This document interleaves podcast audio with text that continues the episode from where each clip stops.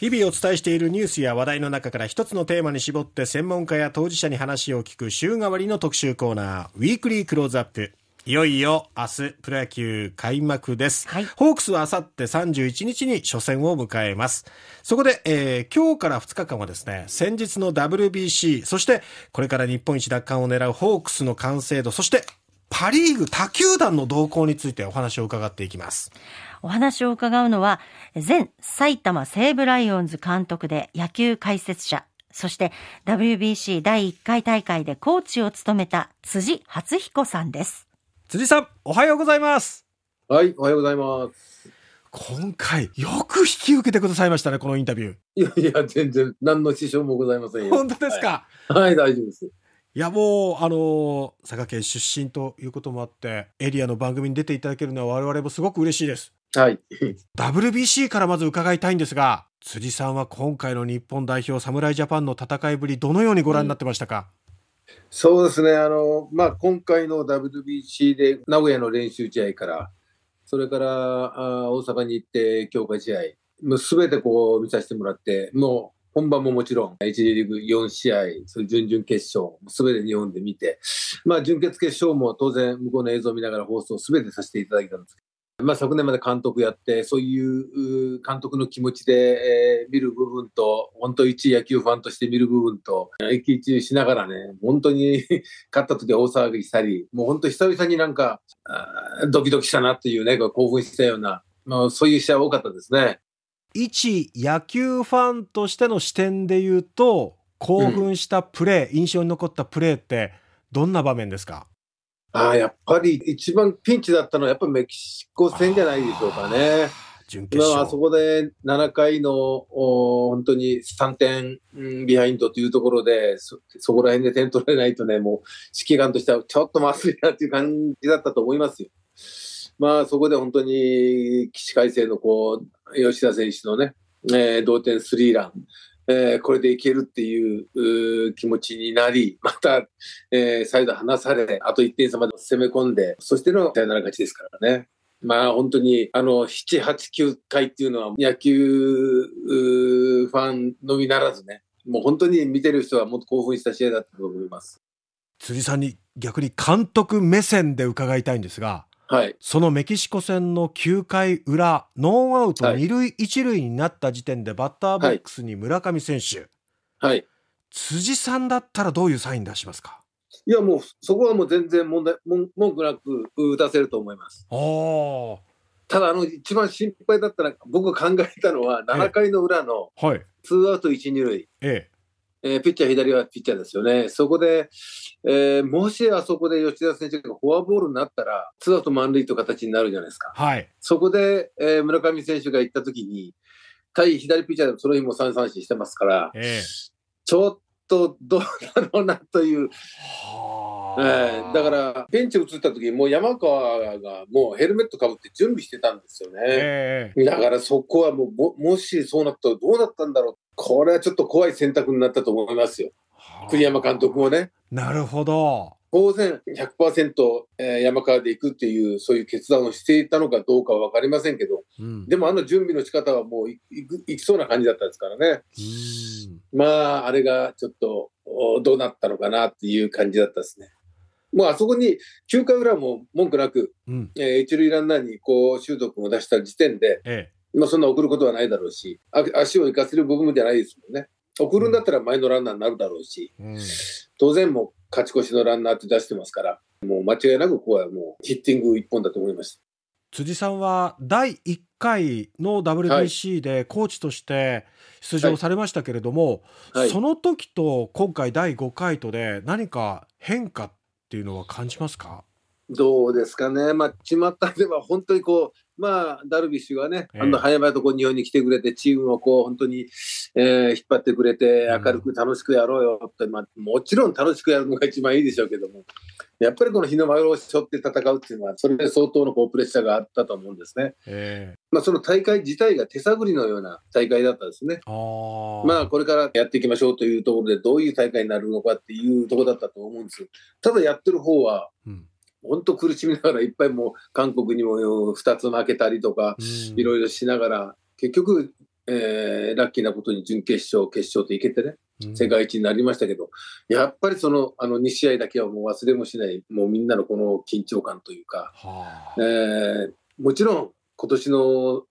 えー優勝はこう、今だからみんな、皆さんね、あうん。ああ、もう今までの戦いの中で一番興奮したとか、もう最高の試合だったと言いますけれども、ええその時はそあの試合が最高の試合だったわけですよ。うん。だから、まあ、それはそれで良さがあったと思うんですけど、やっぱり、えー第1回大会で優勝できたこのメンバーたちは本当に素晴らしかったし、まあ、ソフトバンクで言えばね、うん。松中君えが大活躍で、本当に、うん。えー頑張ってくれたんですけども、非常にこうなんか、まあ、ベテランも多かったりね、うん。本当にそういう意味では、非常にこう、おもうコーチとしても興奮しましたし、うんえー絶対にこう、コーチをやってる人間としてね、あの、三塁コーチを携わってて、えーやっぱりこの選手たちにこの迷わせないように、もう、とにかく前向きにね、失敗を恐れずっていうことを一番に考えながら、あー腕を回した記憶がありますけどえね。うん今回の WBC の戦いの中ではい。やはり栗山監督の采配にもすごくこう注目が集まりましたけれども、はい。辻さんから見るとどういうふうに栗山采配評価されますか？一番難しいところが投手だと思うんですね。投手起用が一番難しく思うんで、もちろんえー予選から始まってこう準々決勝、そして、えーマイアミに行って準決勝、決勝というどういうふうに先発をこう組んでいこうかというところからまず始まったと思うんですけども、まあ本当にそまさかこう最後2人がね、メジャーリーガー2人が投げるような展開に、まあそういう噂が出てたんでね、ああ、行くのかぐらいの感じで見てましたけど、えああ行ければいいなとは僕も思ってましたけど、えああまあそういう形になったのはもうシナリオ通りというかね、うん。もう見事な投手起用だったとは思います。迷ったのは打線だと思いますよ。一番不安だったのはどういうふうな打線を組もうかというところで、ええー本当にあの4段はいいけど、ヌートバー選手がどこまでこうできるのかとか、だったと思うんですね。ええだから僕も実際彼を練習の初日にこう見たときに、あ、このバッターいいなとまず思ったんですえね。どんなところがいいと、まあ、非常にこのタイミングの取り方がいいですし、あのーコンタクト仕方が非常にこうタイミングが理にかなってる。うんあと、選球眼が非常にいいというところで、まあ、これはいいなと思って、ただもう実戦に入ると、それがもう調子のよ良し悪しでね、噛み合わないこともあるんですけど、中国戦の初球をいきなり打ったっていうのが、こう、やっぱり日本にこう勢いをつけたかなと思いますね。そうですね、うん。あの初球から初めての投手でもどんどん振っていくっていうのは、ヌートバー選手と大谷選手はすごく際立ってたなと思うんですが、そうですね、まあ、メジャー見ても大体そうでしたよね、うん。大谷君なんかも本当に打席に立ったら初球からブンブンいくじゃないですか、まあ、それでも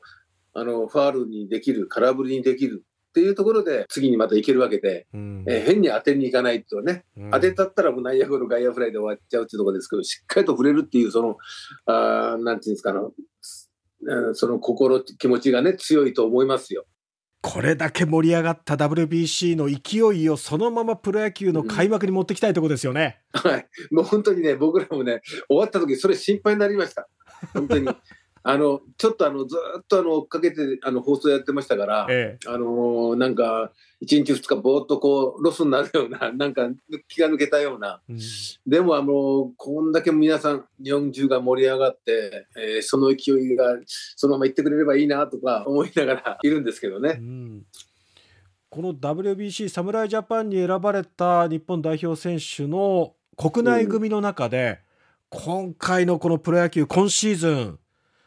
もう中心になるんじゃないか。期待をしている辻さんが選ぶ選手といえば誰になりますか？福岡の方から送られてますから、近藤選手と言わせて、言わ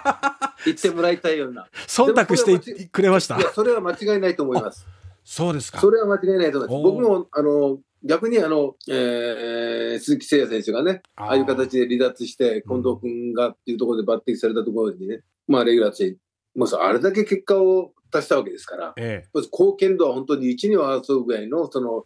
えー貢献だったと思います。えうんもう、僕もこの日ハム時代から